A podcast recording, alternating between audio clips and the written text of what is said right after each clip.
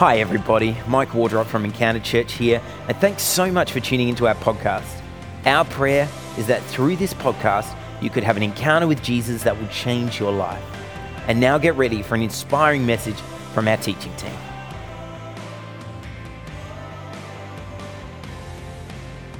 Faith for Exiles. Uh, I spent most of the last dozen years working in some kind of ministry with a generation that is not my own. So a large portion of that was in youth ministry. And now, I mean, you know, ostensibly I lead a multi generational church, but you're mostly young adults. So a lot of young adult type ministry, which is great. It is great. It is great. It's even great when the interns try and turn on your dishwasher and they don't know how to plumb in the water or how to unwrap the tablet so it, it goes all over the floor and doesn't wash any dishes. It, it's even great when the interns knock, the, knock some water over and it goes into your wife's computer. It's even great when the interns leave an esky full of ice on the carpet with the plug out so it melts. Look, moral of the story interns aren't allowed to use water anymore in any facet of life. But it's always great. It's, it's always great. What I have noticed though is that every now and then one of my peers, somebody my age, will come up to me and say, Mike, how do you know? Now, if you're younger than me, you just got to bear with me on this one people who are my age will go, how, how do you manage to keep up with the same ideas that, that teenagers and young adults are keeping up with? I'm like, oh, I definitely don't. what I do is I listen to what they're saying, I'm like, oh, yeah, yeah, Reddit, totally. And then Google, hey Siri, what's Reddit? And, you know, and she'll probably tell me. It's, it's just a simple matter of research. Either you research so you can communicate, or you don't research and you can't reach people. But this, this is, is one of the things that sort of marks successful communication between generations. If you can't reach people, you can't communicate to them, you can't connect with them. I had a fascinating moment on Monday. I was thinking and, and, and mulling over about this message in my mind, and it was, you know, Adelaide, what was it, Adelaide Cup Day on Monday? The most useless of all public holidays. Can we just call it International Women's Day as the public holiday instead? Like that's just all in favour? Good, it's happening. Um, Adelaide Cup Day. We were up at Woodside. We were going to Melba's, you know, the cheese factory out there. It's great. And Melba's is parked on a bit of a, a, slope, and so I was backing out of a side car park. Somebody's coming in next to me, and there's the angle. So I'm like, yeah, it's a little bit dicey. So the car next to me starts to pull up, and finally people start to pull out, and I back out, and I can sort of half see up, and I can see down fine. And so I start to pull out, and I'm, I'm I'm confident by this point. You know, you all know what that's like. There's a point of no return when you're backing out. You're like, all right, this is either going to go well or it's not. So I'm most of the way out, and the guy from the car next to me stands on the corner of the road, and he's like, now I'm, I'm already on the road at this point, but he's very self importantly puts his hand up and then gestures like, all right, you can go now. I would say it was a gentleman in his early 60s who could possibly be characterized in the baby boomer generation. And I immediately, while I was preparing for a sermon about bridging generational gaps in my mind, was like, okay, boomer. Thanks, mate. Thanks, mate. Because I just, it's just so hard to stop yourself. It's so hard to stop yourself from coming up with these generalizations about the generations, right? And this is actually a huge problem, and it's something I want to address tonight. I want to cover sort of three different things, so I want to try and move pretty quickly. But I want to start by talking about why it's so important that we have close intergenerational connectedness. And I want to start by looking at some of the research that uh, happened in the Faith for Exiles book. So, the book that we're going through at the moment is based on research of thousands and thousands of older teenagers and young adults across the globe, including Australia, to find out their habits and patterns, and most of all, what makes them resilient. And we, there are these five different practices. The third, first one we looked at, you can go on our podcast and check them out, is intimacy with Jesus. The second is to be a culturally discerning disciple, what we call a culturally engaged leader. The third one, what we're hearing about tonight, is bridging generational gaps. Next week, I'm really excited. My friend, Reverend Dr. Tim Hine, is going to come and bring a word about faith at work. If you've ever wondered how to live out your faith effectively in your workplace, next week, don't miss it. And finally, the general, the Cat 5, Pastor Jen is going to come and preach about countercultural mission. I can't wait for that. But this week, week three, as we unpack the research, we see really clearly, and it kind of seems like the one that stands out as a slightly strange one, that you need to build strong relationships with people outside your generation in order to have a long lasting, resilient faith. I hear that and I go, oh, I mean, that sounds nice, but really? One of the five key traits that keeps people close to Jesus? Let's explore this for a bit. Because as we look at these, there are some stats around meaningful relationships that basically say this the closer you are to Jesus, the more likely you are to have meaningful relationships with other people. And the more meaningful relationships you have with other people, the likelier you are to have a strong relationship with Jesus. Here are four reasons this is important. Number one, we're in an epidemic of loneliness at the moment. I've talked about this heaps. The UK has a loneliness minister in their cabinet. That's a real thing. That's a real job somebody has. The loneliness minister. And right now, in this epidemic of loneliness, the stats say that in Australia, this is based on the Barna research for this book, about the same amount of people feel deeply cared for as feel deeply lonely. One in three young adults feel deeply lonely. That's not good enough, is it? That's not what we stand for as a church here because we're all about people. It's one of our core values. We are all about people. So, one of the reasons we're hesitant to shut down church, I know, I know some of our brothers and sisters have had to think about it and shut down church quickly, and I totally understand and respect that. One of the reasons we're hesitant to do it is because community matters. We are richer in community. Now, obviously, if an epidemic gets to a point that it is less healthy to gather, you don't gather. But at this point in time, we go as much as we can, we want community to happen. And so that's why we're hesitant, because there is an epidemic of loneliness. And there are a large number of people that say, we don't have one or two close friends. And that's, that's pretty tragic. That's pretty tragic. Here's the second thing it's what uh, the Barna Group called digital strain. We're turning to technology uh, in order to manage our relationships instead of going face to face, or as the Barna Group put it, to deal with the hard work of being a human being. So here's a few things we do we break up via text message. I remember when that was like a huge faux pas. Now it's probably like the done thing. We just break up via text message. We fight over Facebook, and God help you if your phone rings, because that's like the new social faux pas. Like, are they actually ringing me? Uh, physically ringing me, like on a on a on, on a home line back in the day? Disgusting. I, no, I'll let that go through to voicemail. That's fine. You know or, or we just vet these calls all the time. And or even worse, we work in an organization where we're asked to ring somebody, and then we get that social anxiety of being the person who has to ring. Oh my gosh, just leave me on seen already. It's, you know, how bad can we get? Here's the third thing there are a large amount of people questioning the meaning of life. Now, we all question the meaning of life. That's one of the reasons you're here. That's one of the reasons you've explored the path of Jesus. But what we've had lately is this large percentage of the population that have questioned the meaning of life without a moral or religious basis for it. And so they've questioned the meaning of life, and it's led them to a place where they've wondered, what's the point? Because there's a lack of purpose in that. If you question the meaning of life and you struggle to come up with meaning, that's a tough place. It's a dark place. And in extremely related news, one in three young adults in Australia has anxiety. Here's the fourth one solo discipleship. This is like a trigger phrase for me. 41% of Christians say, I believe my spiritual life is entirely private and 37% that they want to be discipled on their own. But in the Christian faith, friends, there's no such thing as solo discipleship. It doesn't work. We're discipled by others into Christ through the Spirit. Being discipled by yourself, if the narrative you've been telling yourself is, I'm a Christian, but I just don't hang out with other Christians, you're not a Christian, you're probably an egomaniac. Like, sorry, yeah, I say things like that sometimes. Welcome to Encounter Church. Try the free coffee. It's, look, it, it's, it's, not, it's not about trying to be offensive here, but our individualism in the West traps us so much that we put our ego in the way and say, well, I'm counseling myself, I'm discipling myself. I'm like, well, no, you're not. Because for starters, you swim in a culture that is telling you every day, buy an iPhone, go to McDonald's, drink that coconut water. But you don't realize because the marketing's just tipping in your ears, popping up in your Instagram feed, all of that stuff. You are being discipled. The reason we come into church community is to intentionally be discipled. And so this is some of the stuff we've got to push against. But the problem is, we don't want others to tell us how to live our lives. We don't want the boomers to micromanage us. We don't need the negativity of the Gen X. We don't need the entitlement of millennials. We can't even talk to Gen Zs because they're so obsessed with technology. We can't have anybody talking to us because it's everybody else's fault all the time about everything except ours. Welcome to the West.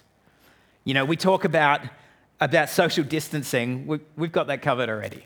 We've really got that covered already. But here's the thing the prophet Joel, in the, in the language and the, and the verses that we heard today, gives us a vision of a different world. And this is part of the power of Scripture and the power of prophecy. Let's jump into Joel chapter 2. And if you've got a Bible, open it up, read with me, because God will speak to you in powerful ways. Even if it's digital, I won't judge you. That's all right. I might, I might judge you a little. Joel 2. Joel chapter 2. Joel was a prophet in the Old Testament. We think he lived around 500 years uh, before the birth of Christ. And he spoke into a, a, prophetic space in which we believe a swarm of locusts was devouring Israel. There, there was a plague. Now, often when prophets use this language, it's figurative. You know, God is coming like a plague of locusts. In this case, we think there was an actual plague of locusts attacking the land.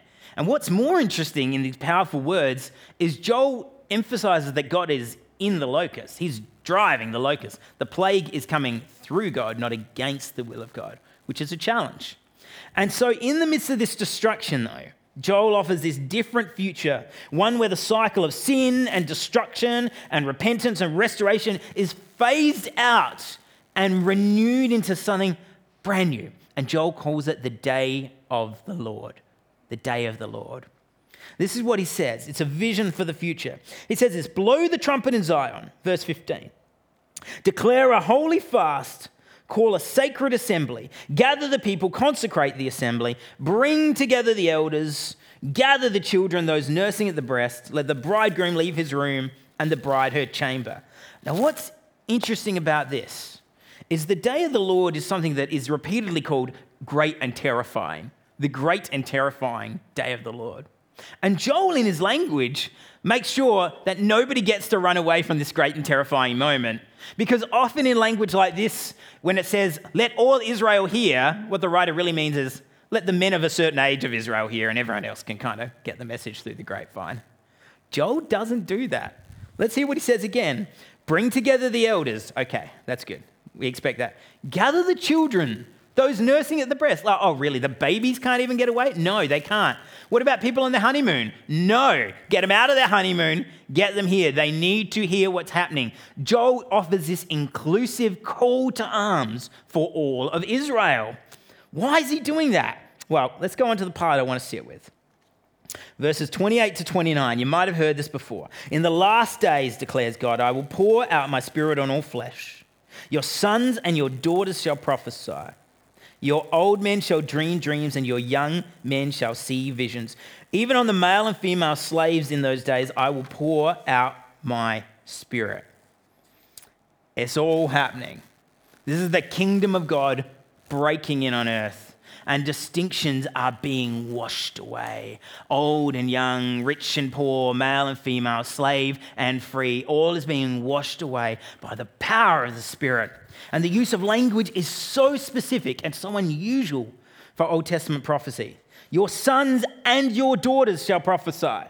No gender will be placed beneath the other in the day of the Lord. When God comes with power to restore all things, your sons and your daughters will be speaking the word of the Lord. It's a good word. Even on the male and female slaves, no distinction in class, in wealth, in your demographic will stop you from hearing the voice of God and speaking the word of God.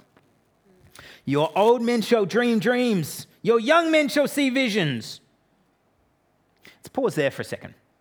Because when I read the Bible, particularly the Old Testament, I think the vision I get is one where older people are venerated they're revered, they're respected. Uh, Proverbs says, Grey hair is a crown of splendor. It is, is attained in the way of righteousness. That's what my beard's doing. It's getting real righteous on me at the moment it's, and getting real splendid on me. And we see that honoring again here to a degree. But alongside it at the same time, younger people were lifted up. Older people and younger people, side by side, honored and lifted up. And the use of language, again, oh, let me get to that in a second, but you know, the generations, like I said before, we are often at war with each other. We'll, we'll just make these flippant comments. We'll be like, oh, I'm just kidding, but okay, boomer, you know. Or, oh, okay, entitled millennials. You know, it's it, it flippant, but it speaks to what's underneath. Because right now, the research indicates that in, in your generation, if you're a millennial like me and everyone younger than me, or, or you're a Gen Z, you relate more to people of your age across the globe than you do of a different age in your country, in your city. Which means you can be sitting next to somebody older or younger than you and you just feel no connection. And when you feel no connection, you feel no empathy. When you feel no empathy, you feel no responsibility. And the church, friends, is about responsibility for one another. God's church is actually about a rich diversity of people gathered together. We don't get to say, yeah, these people and these people, but not those people. No, the kingdom of God does not work that way. And so, this intergenerational vision Joel begins to give us cuts through these generational gaps and says, no, no, lift them up together, right? A rising tide raises all boats. We're all in this together. And the language, the language, friends, hear this. Usually, when we talk about dreams and visions, this is what we do. We say, Old men, I've got a plan for you. You're going to cast some vision. You've got all the experience, you've got all the wisdom. Get in the room, you're going to cast some vision for the church, for this organization. It's going to be great. Young men, good news. Good news. Just forgive the exclusive language here, guys. This is just how Joel did this part. Young men, right, you get to dream what it'll be like when you're an old man. So dream big dreams, because someday you'll be old and then we'll need you. So just stick around, hang there, hang tight for a while, and then later on, we'll let you up to the visioning point. But these guys have got a vision because they'll be dead soon and they've got not much more to live for, really. And so let them vision and you dream, and one day you'll be them, and great, everyone will be happy, except, of course, women and children who are like, hi, here we are, yeah, great. but in this, Joel switches it around. He says, let your old men dream dreams, let your young men see visions. Well, here's what's interesting about that. To let a young person see vision, if you're older than that person, you probably have more experience. You might be able to do it better. You've actually got to lay down your own ego and give an opportunity in order to raise somebody else up who might be worse at this than you are right now. And for an older person to dream dreams, they have to be given space and encouragement and inspiration to believe that there are still dreams in their life to dream because they get to a point in your life where you're tired. I got the privilege of preaching in another church this morning, and it was, it was great, and they were really engaged. And I, I just cast my eye across this one lady in the back row, and I thought, oh, there's a, there's a tired woman. There's, there's somebody that needs the refreshment of the Holy Spirit. There's someone who needs to know that there are still dreams to be dreamed in her life. And I believe what Joel is telling us is twofold. One is about the raising up of leaders, the other one is dreaming dreams we won't necessarily fulfill ourselves. Because a kingdom of God dream is not about you, friends. That's where solo discipleship gets smashed down. A kingdom of God dream is about what God is building throughout all creation through us, through you, through your neighbors, through your ancestors, through the ones that are still to come. And Jen and I talk about this all the time, in that we are in a generation now, as people in our mid 30s, that we've got to look around and go, who can we raise up to lead right now? Like we can't, we cannot afford to wait until we're 50. We cannot afford to wait until we're 60 because the church of God needs the people of God to be raised up into their call and sent out a mission immediately. The church of God has a call on it to reach the world with the good news of Jesus Christ that you are saved by grace. You're justified by nothing else than the faith you place in Jesus, the love that He has that He's poured out for you. Everyone deserves to know this. You are loved, you are chosen. But somebody's got to go. And if we don't empower young people now, it's too late. It's too late. And the other thing we've got to wrestle with is this idea that what if we have to dream dreams that are so big that they're not for us, but they're for the next generation and the generation after that and the generation after that? What if the next person to lead this church isn't born yet and we've got to start dreaming dreams on their behalf? This is the sort of stuff we've got to wrestle with. Joel asks us to upend the status quo because the Spirit's doing a new thing. And so the people of Israel would have gone, Sounds wild, Joel. A bit more worried about the locusts, but great. Day of the Lord. Great and terrible. Sounds frightening. Fast forward about 600 years. Pentecost. A group of disciples, these shattered, scared young men, are gathered in the upper room praying because, frankly, they don't know what else to do. They have been part of this religious uprising, this revolution that has suddenly fallen down around them because their leader died, but then he was raised from the dead, and then he told them to go to Jerusalem. Then he ascended into heaven, and now they're just sort of here. Like, okay, well, it was the Jewish Feast of Weeks, so we're good Jews. We're going to do what we do and pray. We're going to trust in God. We're going to pray to Jesus for God to do something powerful. And Jesus says, Go to this upper room and wait for the Holy Spirit to come upon you.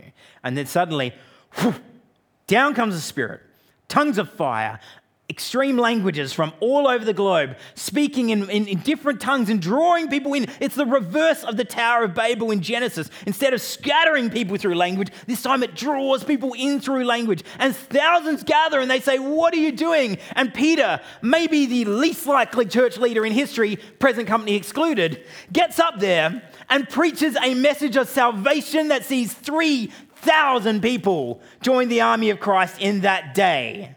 The day of Pentecost comes, and the day of the Lord comes in power. The Holy Spirit is unleashed on the world, and you and I are here because of that day and because of a word of prophecy given by Joel. And who, is the people, who are the people stewarding that? Young men. Young men. What does that mean now, though? Because we live in a post Acts 2, post Pentecost world. The Holy Spirit has been poured out on us already. We're not wondering where it is, it's here. There is another in the fire with us, but we now have the fire in us. That's where Pentecost lives. So, what do we do with the fire of God? And more specifically, because, you know, I have a topic for the sermon, how do we bridge relational gaps with that? I'm going to give you, I'm going to give you three pieces of advice as, uh, as we finish up. Number one, number one, I want you to build disciples at home. Build disciples at home. Every piece of intergenerational advice, every statistic, everything points to this one fact. If you want to grow people up in faith, get their parents grown up in faith. The parents are the number one discipler. I reckon it took me five years of bad youth ministry to realize that I actually wasn't the person discipling these kids, it was the parents. And so we had to empower and grow parents. And if you're a parent in the room or you aspire to be a parent, I hope this is, as Joel said, great and terrifying. It should be. It puts a big burden on us. And when they're babies, you're like, oh, yeah, this baby could be anything. As your kids start growing up, you're like, ooh, they look a little bit too much like me. I need to do something here. God, I need your help. And so we have to get intentional about that. Let me ask you a few questions here. Are you having a faith that is consistent at home and at church. So, do you come to church and do one thing, then go home and do another? We're about being real here at Encounter. We, we got no time for that, okay? We, we want you to be authentic at home and at church, which means that if we need to help you with your burdens here at church, we would rather do that than have you be fake here and, and not. What's the opposite of not fake? Real? That, at home. It's been a long day. It's good. Second thing, can they see your faith by the way that you worship? Can they? Like, do you speak well of your church? Are you in and connected to a church? And do you speak well of it? Because this shapes your kids. Jenny and I, we talk all the time. You know, our, our, our, church office is our home. It's all pretty integrated. You guys know that. And so we have to be so careful about how we speak about church. And when even just coming home and going, oh, I'm so tired, you got to be careful. Even the times when my kids come upstairs at three o'clock in the afternoon and go, Can you play? Now, every other parent is at work. I happen to be at home, and they're like, Oh, you're saying no because you're at work. I have to be really careful about that because the perception they get is dad puts work above me. And so the language you use around church, the importance you place on it, and your own personal relationship with it really deeply matters. This is an interesting statistic from a book called Sticky Faith, which we love and has been integral to how we set up our kids' ministry, that says this there are no silver bullets in any kind of ministry with young people. But the closest we've found is that when they're in their high school and uni years, if they're regular attenders at church, that their faith will be long lasting. Yeah. Now, that seems too easy, and it is, but that's the closest thing they've found to a silver bullet. And the temptation can be to say, oh, that's too easy. Well, all we're saying is this, this is the closest thing we have to a silver bullet. A few other things. How do you use your finances? I'm not just talking about tithing, although I am talking about tithing. I'm also talking about how generous are you? Do, do you?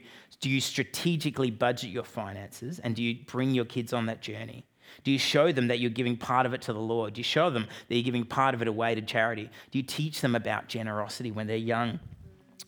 What about the way you invite people into your home? How do you model generosity in that way? In having an open home? Or do you close the doors off with a no thanks, no coronavirus sticker on the front or something like that? How, what about the way you speak about Jesus? Do you speak about Jesus? Because here's the counter to my point about the church. The church is great, but if you're not speaking about Jesus being alive in your, in your life, it's, it's not going to matter. They're just going to come to church and go, oh, I don't see what all the fuss was about. Mum and dad just go home every Sunday and do this, live the same way they've always been living. Can I tell you, we're not about that here. We're about transformation. Yeah. We're about life transformation. What about the way you engage with the Bible personally? Here's another one. Who are you inviting into your home to be intentionally investing into your kids? Now, I know a few people that have been doing that in Encounter. It's so good. Our kids' ministry sets this up on purpose to give parents a leg up. That's their kids' workers. They have everybody that has at least one or two people that they deliberately sow into. And I see them turn up to our kids' sporting events and write them cards on their birthday. And it's so meaningful because our kids see it. They know they're being invested in, they know it. So we've got to build disciples at home. Um, Fuller University research also indicates that if you want a young person to grow in the faith, they need five significant adults sowing into their lives. Who is that for your child? Who have we intentionally pursued and said, Can you sow into my daughter, my son? All right. If all the research shows that parents are the most important discipleship factor, how are you living that out yourselves? How's your relationship with Jesus, right? That's what it comes down to. Let's push on. Here's the second one you build disciples at home, you build disciples at church. Now, this is where the rest of you come in. So, if you're 20 and you've had your feet up at this point, this is where you come in. It is true that parents are the primary disciplers. It's also true that, that if that's all we get, that's not going to be enough. Because young people need spaces like kids' ministry. They need spaces like youth group. They need places where they know they can go and be with their peers, and their peers aren't going to try and get them to do something ridiculously stupid. But there's going to be these healthy boundaries. And actually, these peers are going to enter in relationships of Jesus of their own that are going to be inspiring and something that they look towards and go, I want what they've got. I, I, want what my friend has here. That's how peer groups work. That's how enculturation and indoctrination works. We're all being indoctrinated towards something. Some of us want the new iPhone. We want our kids to have Jesus and to want Jesus, to crave that as something so important in their life. So let me say this outright. Please consider joining our kids' ministry. They are incredible. It is not a babysitting service. It is a discipleship ministry. Pieta and, the, and Jenny have really been like instrumental in setting this up and creating this culture. And we have an absolutely unbelievable team. But we need men in particular to put their hand up and say, There are young men. My sons are in this ministry. They need men who they can look up to, say, They're not dad, because sometimes they're just not going to want to hang out with dad. They're going to want somebody else that they can look up to and say, I want to be like them. I'll say, Fantastic. That's what we need. If you're looking for a place to serve, once a month in the kids' ministry, honestly.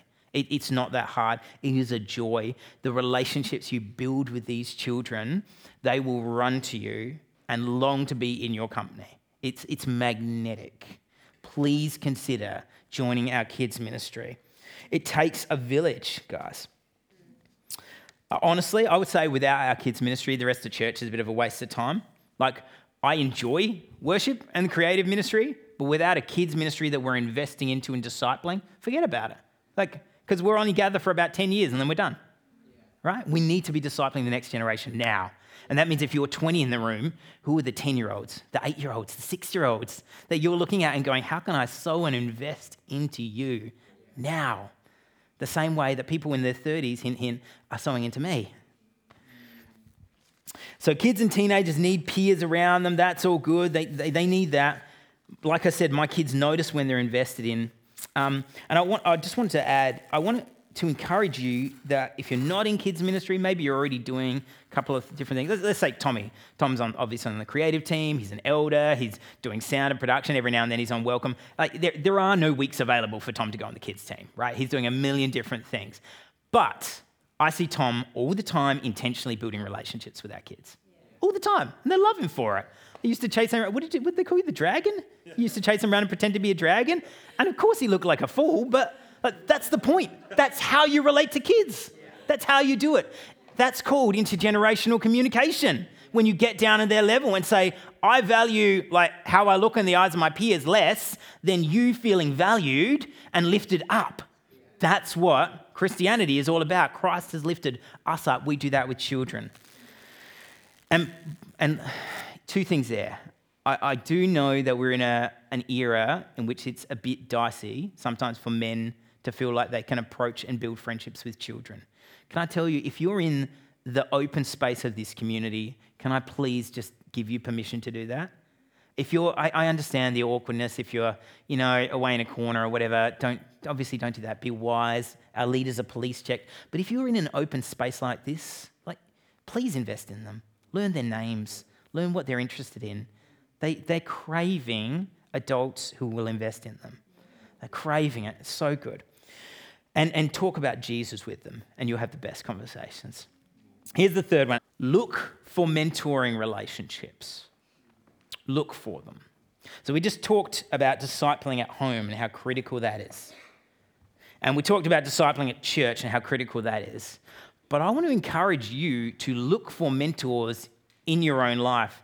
That's something that Jen and I both have. We have intentional ministry supervisors who are people who are a step ahead of us on the journey, who we go to to speak into our lives, give us their wisdom, and mentor and coach us. And then we have informal relationships with people who mentor and coach us as well. Let, let me flip the script here. We've got mostly people between 20 and 30 in Encounter, right? Right, look around, you can, you can work it out, which is awesome. But we also have more people than you would think who are not in that demographic. And they are sitting here quietly and they have gifts and skills that you want to tap into, but you don't even know. Somebody sometime needs to go up to Troy and ask him about his master's thesis. Just, just go to Troy, and if you don't know Troy, go and meet him because he's here tonight, and I'm not going to point him out. You go find him and ask him what his master's thesis is about, and you'll be fascinated. It's great. Somebody go up to Ashley, also here today, not going to point him out, and ask him about what it means to integrate faith and work and to think through that because you're interested in that and you don't know that other people are ahead of you on that journey. Somebody, Yasmin, I don't think is here today. Somebody asked, is she? Oh, there she is. Oh, she's put her own hand up. Somebody asked Yasmina about her Holy Spirit experiences and see how the Spirit falls regardless of age, regardless of situation. Somebody go and ask Beryl what it means to raise kids in the faith. Mostly good kids in the faith. Love you guys. Somebody, if you've heard anything tonight, go chat to Mark and Ali Schultz about what it means to invest in kids' ministry, regardless of your demographic. Because quite frankly, they know all this stuff better than I do. They know all this stuff better than I do. Now, your faith and my faith has been built on the back of generations. In Hebrews, it talks about the hall of faith by faith Moses, by faith Enoch, by faith Jacob, etc., etc., etc. And these, this is the legacy behind us. And then Paul, uh, not Paul, the writer of Hebrews says, because you're surrounded by this cloud of witnesses, by these faithful leaders that have gone before you, you're actually empowered to go on and have a faith of your own. But now you've got it, and it's your turn. Who are you investing in? And more, who are you allowing to invest into you? Can I, can I tell you if there was one real, let's say two really simple things I'd love to get out of this message? Number one, somebody sign up for kids' ministry who's not expecting it.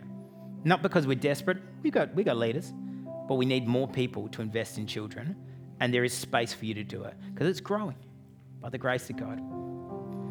And the second thing is this I would love more people to boldly walk across to somebody who's not of their generation and introduce themselves and have a conversation. Because there's this weird thing we do when we're like 16, 17, 18, 19, 20. We're like, oh, I'll let them come and say hello to me. I'm not against it, but I'm not, I'm not going over there. It's like, uh, did you ever think maybe they're feeling the same thing? Sometimes they're new here and they need you to reach out to them.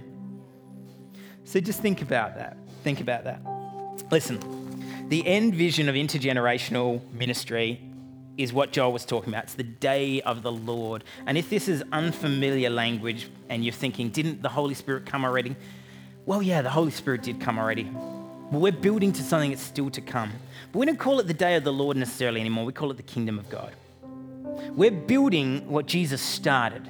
It's a kingdom project. And it's not just about you and your friends. We gather in a group like this in the midst of a coronavirus panic on a Sunday afternoon when the weather's like just warm enough to send us dozing off to sleep. We gather in a room like this because the diversity of the church matters. And when you just huddle with four other people like you, they tell you the things you want to hear, they don't correct your behaviors, you don't grow, you don't change. And the kingdom of God is about growth and about change. It's about taking what is broken and making it whole, taking what is old and making it new, restoring everything in Jesus' name. And it can happen, but it's going to take work.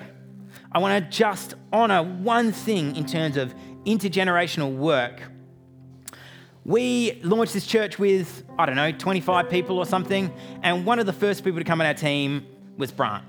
Now, Reverend Brant Jones was the minister when we were when we were young bucks at Padare Uniting, now the Journey Uniting. I, came to faith with Brant as my minister. I got to admit, for like six months, I didn't know he was the pastor because he was mostly empowering other young guys to preach and lead and do their thing. I was like, oh, Sim's dad, is he the minister? and, uh, and, and we came to encounter and, and to this church planting project out of a failure and part of that failure had been an intergenerational breakdown. That's not me condemning the other people of a different generation. There was just a distance. There was just a distance in communication that didn't quite land.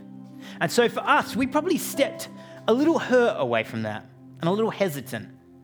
And that meant it, was tougher to trust even somebody like Brian, who we knew and trusted already, when he came and said, I'd like to be a part of what you're doing. And honestly, I remember the first time he said something, I kind of went, oh, yeah, cool, well, yeah, we'll have to talk about that sometime. You know, that way you're like, we should catch up for coffee sometime. You don't want to catch up for coffee. Anyway, and Brian just quietly, gently, persistently was like, oh, look, yep, I'm basically a, an obsessive with church planting. I just, I just want to get involved. I want to, want to be around it. I just want to support you. And slowly but surely, he, he renewed this patience and grace and trust in us of people of a different generation. People that were older that would invest in us without asking anything from us except, How can I love you? How can I serve you? And can I be honest? I see a church filled with those people. I see a church filled with them. And most of you know who Brian is, not because he gets up on stage and preaches, but because he just wanders around and shuffles around. He's like, How you going there, Adelaide? What's going on this week? All right. And, and it seems like he's not paying much attention or something like that, but he's picking everything up and he's investing in you and he's learning about you. And then he's calling me a few weeks later. He's like, hey, hey, uh, Adelaide was telling me about uni. I'm making it up, right? You're just in my line of sight. So, sorry, Adelaide. But telling me about uni. Do you know? Do you know if that's still going all right? I'm like, yeah. I think I didn't know about that. What do you mean about our uni? And so he tells me because he's going around asking these questions. He's investing in the next generation we have a lot of people who are outside of that young adult demographic who are here in part because they want to invest in the next generation. They want to be a part of what you're doing. And you are richer because they are here. You are.